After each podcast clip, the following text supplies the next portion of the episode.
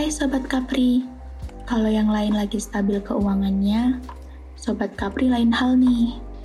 Sekarang coba kalian bikin catatan pengeluaran dan pemasukan untuk setiap bulannya.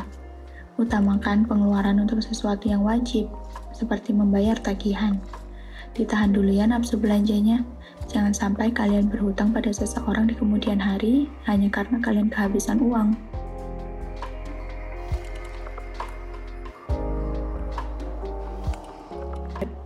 Percintaan untuk Capri Lovebird. Gak ada yang menjamin hubungan kalian berjalan selamanya. Sometimes the best part of loving someone is letting them go.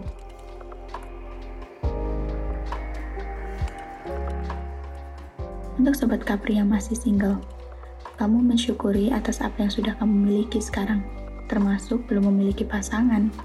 Menurutmu ini adalah waktu yang direncanakan oleh Tuhan agar kamu dapat mencintai diri sendiri terlebih dahulu.